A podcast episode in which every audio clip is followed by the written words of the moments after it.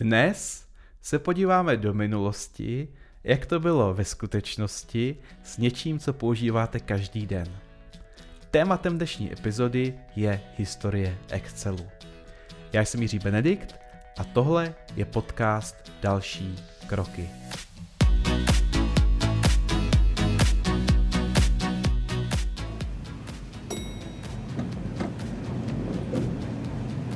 What is this? It's Microsoft Excel. Historie Excelu se píše od roku 1979, respektive jeho předchůdců.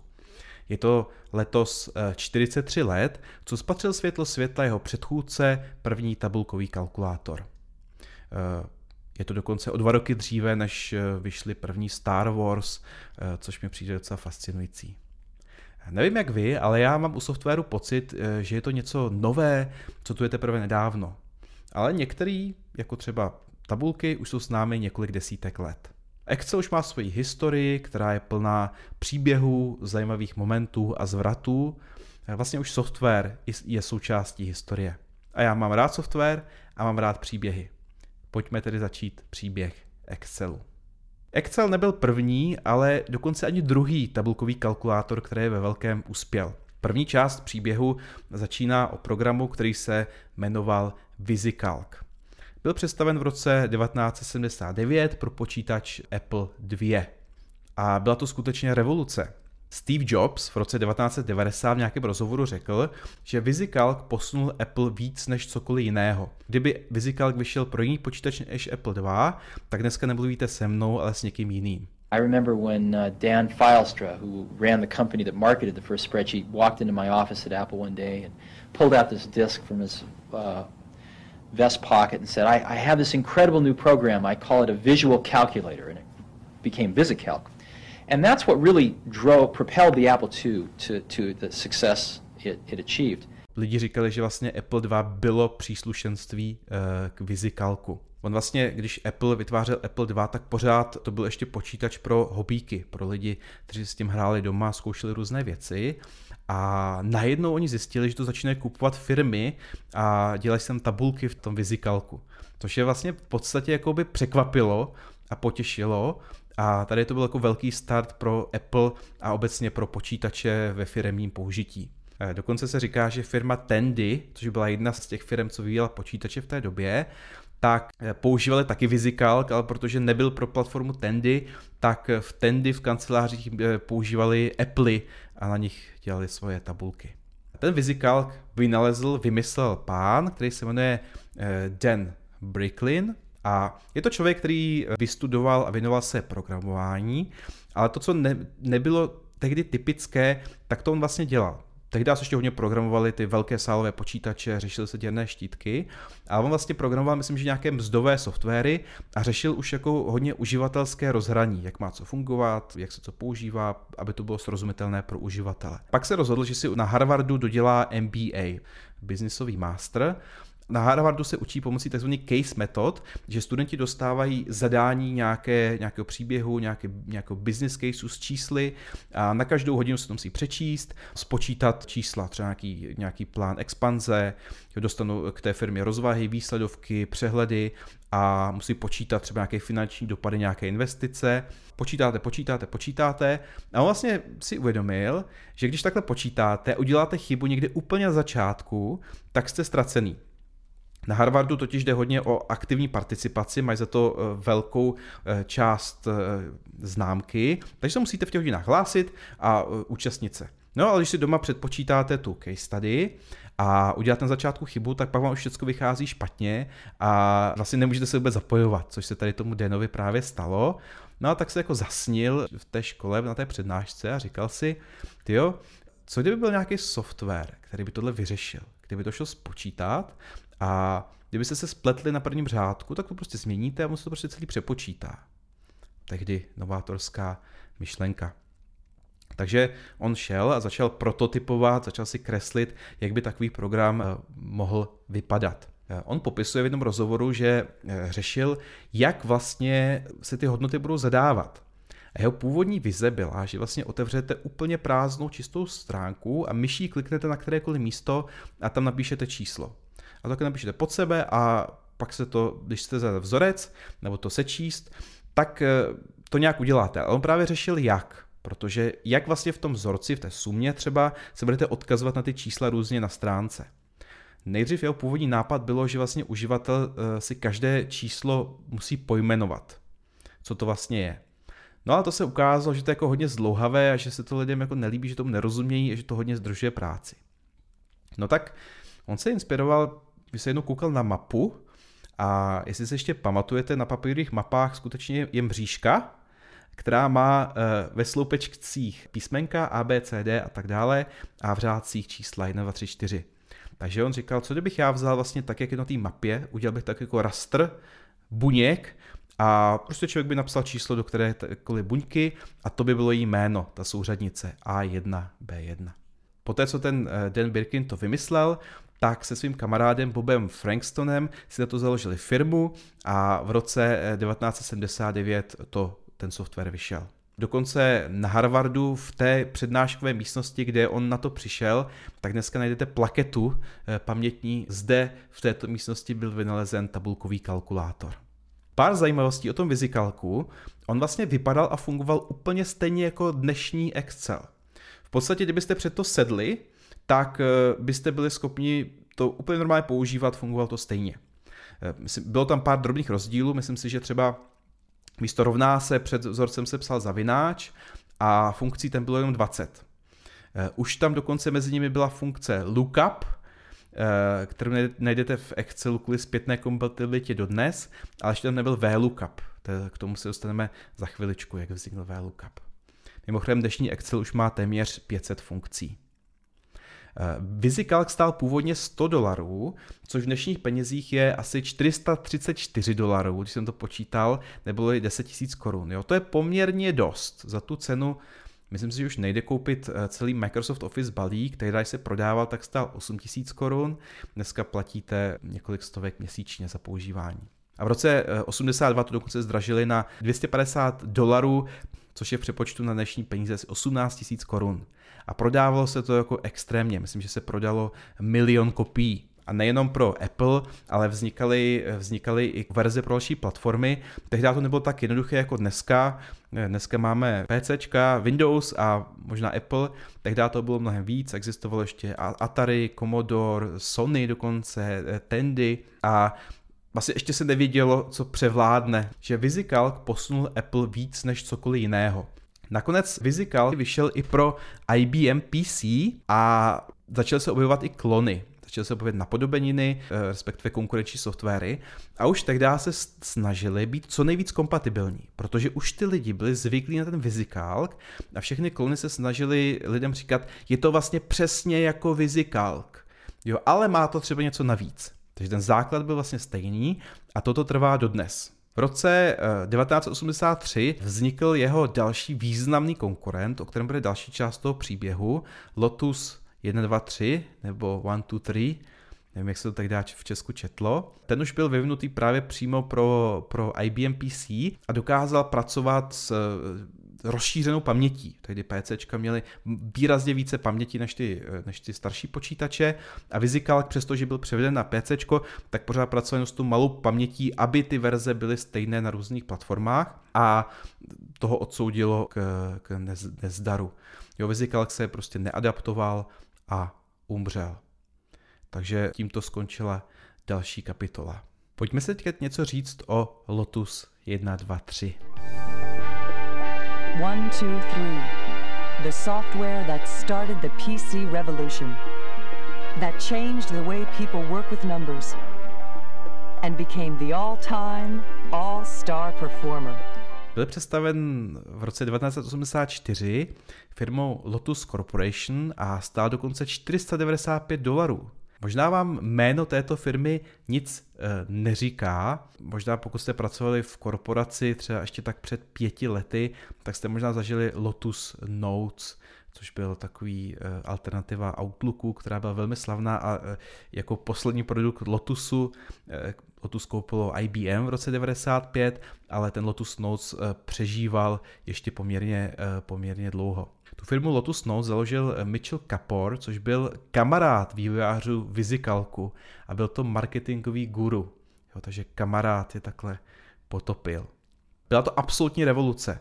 Jo, stejně tak jako VisiCalc se stal tou killer app pro Apple 2, tak uh, Lotus 123 se stal killer app pro uh, IBM PC. A možná právě díky Lotus 123, nebo budu říkat 1, 2, 3, možná díky němu dnes používáme právě PCčka, a ne třeba následovníky tehdejších počítačů Amiga, Tandy, jo, nebo třeba, nebo třeba Apple. IBM PC, jak původně vyráběl jenom IBM, ale pak začaly vznikat klony, které vlastně vznikají dodnes. A ta kompatibilita s, s, s originálním IBM PC se testovala na uh, Flight Simulatoru a právě na Lotus 123. V tomhle softwaru byl také poprvé představena funkce VLOOKUP, již autorem je původní programátor Jonathan Sachs, a tuto funkci později převzal úplně bez změny Excel a je tam eh, přesně tak, jak ji vymysleli v tom Lotusu eh, dodnes. Takže si říkáte, že tato funkce není úplně uživatelsky přívětivá, tak je to proto, že ji eh, vymýšleli někdy v 80. letech. Lotus 123 uměl třeba grafy, včetně koláčových grafů, nebo taky už i třeba makra. Poslední verze vyšla v roce 2002, ale už jen takový jako dlouhý, dlouhý dojezd. Welcome to the new dimension in spreadsheet power.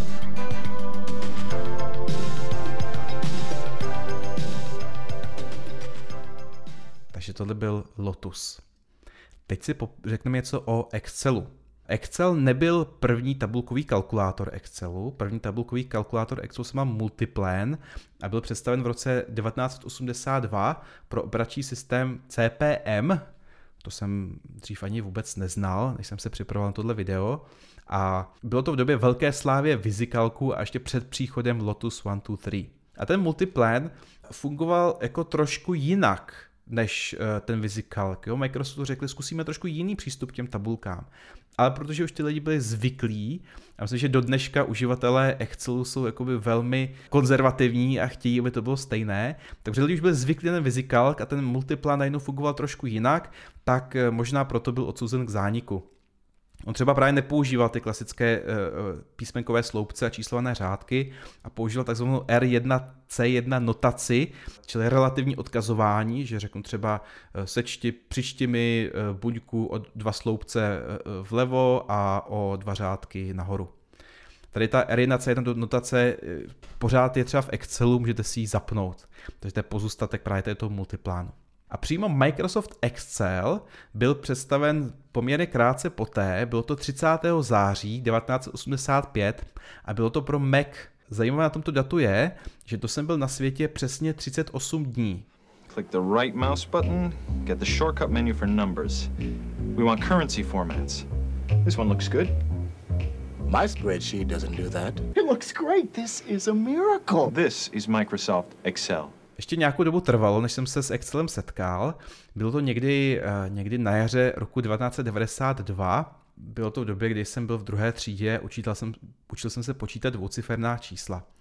Eh, měl jsem domácí úkol, trápil jsem se, než jsem naščítal prostě asi 20 dvojc, eh, dvojciferných čísel a můj táta měl tehdy z práce notebook, byla teďka velká, tehdy velká věc. I on je nadšenec, tak říkal, vyzkoušíme, vyzkoušíme to jinak. A vlastně zadal tady ty moje dvojciferná čísla do Excelu, jo, pak jenom dvojkliknul na vyplnit a všechno se spočítal na jedno.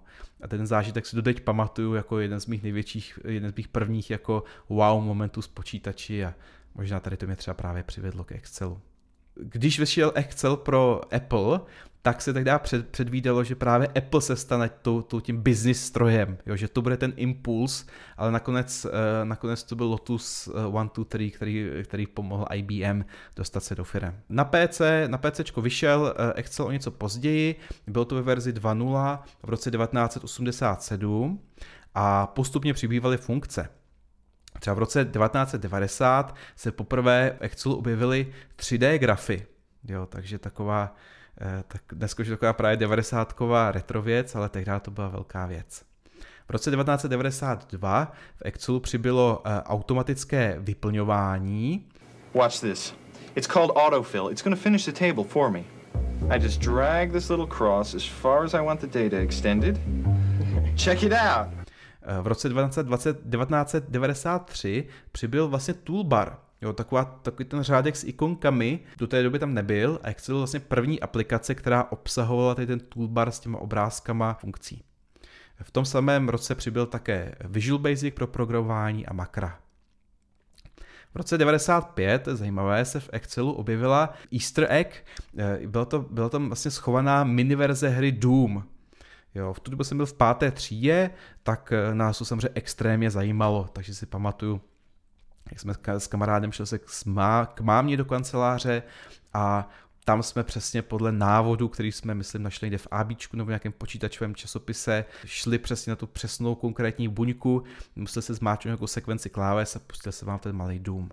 V roce 97 se v Excelu poprvé představil pomocník, ta známá kancelářská sponka, na kterou si možná pamatujete. No a pak se s Excelem asi 10 let jakoby téměř nic nedělo, Až v roce 2007 se hodně změnil, objevil se právě třeba ten pás karet, který tam je dodnes, a e, od verze 2007 můžete používat maximum 1 48 576 řádků místo původních e, nejdřív měl extra 16 000 řádků, pak 65 000 řádků a právě od toho roku 2007 je to ten milion.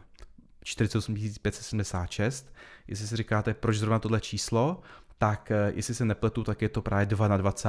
Takže to hezky se to počítá ve dvojkové soustavě. V roce 2010 pak eh, vyšly vylepšené kontingenční tabulky, v roce 2013 moje oblíbené dynamické doplňování a 50 nových funkcí. V roce 2016 eh, byla do Excelu zabudována funkcionalita Power Query, což si neznáte, tak to je jako fantastická věc, kterou doteď lidi neznají. A v roce 2019 vyšla poslední verze Excelu. Poslední krabicová verze s letopočtem. Microsoft řekl, od teďka budeme, bude vycházet pouze v té verzi 365, která se platí měsíčně a která vlastně každou chvíli přináší nějaké změny a aktualizace. Objevila se také ve verzi v roce 19 se objevila funkce XLOOKUP, která je fantastická, dynamické vzorce a tak dále a tak dále. Mimochodem Google Sheets vznikly v roce 2009. Nakonec eh, pár zajímavostí. Eh, v Lotus 1, 2, 3 v těch 80. letech, když to programovali, tak vznikla chyba. Jak víte, možná v Excelu se dá počítat z daty od roku 1900, což bylo stejné v tom Lotusu. A Lotus 1, 2, 3, oni udělali chybu. Oni si mysleli, že rok 1900 byl přestupný. A on přestupný není, přestože je dělitelný čtyřma protože eh, roky dělitelné STEM přestupné nejsou, eh, kromě teda let, které jsou dělitelné čtyřstovkou, takže eh, byly zmatky kolem roku 2000, ale rok 2000 přestupný byl. Ale protože ta chyba tam byla a Microsoft, když vytvářel Excel, což je vlastně klon toho Lotusu, aby zachovali kompatibilitu zpětnou, tak to tam museli nechat. Oni to tam převzali a tato chyba tam je dodnes. Jo, protože my si teď říkali, kdyby to, kdybych to opravili, tak by se všechny data posunula, což by mohlo způsobit nějaký kolaps všech tabulek na světě.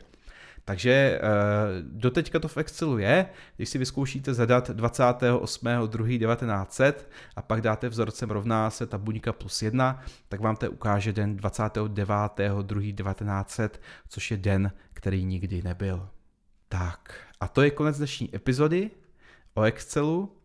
Děkuji moc, že jste poslouchali. Dneska jsem vám možná nepomohl chytřeji pracovat, ani inovovat, nebo mít radost z práce, ale věřím, že vás dnešní příběh bavil stejně jako mě a že třeba až zítra zapnete v kanclu Excel, vzpomenete si na jeho příběh. Já jsem Jiří Benedikt a tohle je podcast Další kroky. My spreadsheet doesn't do that. What was that?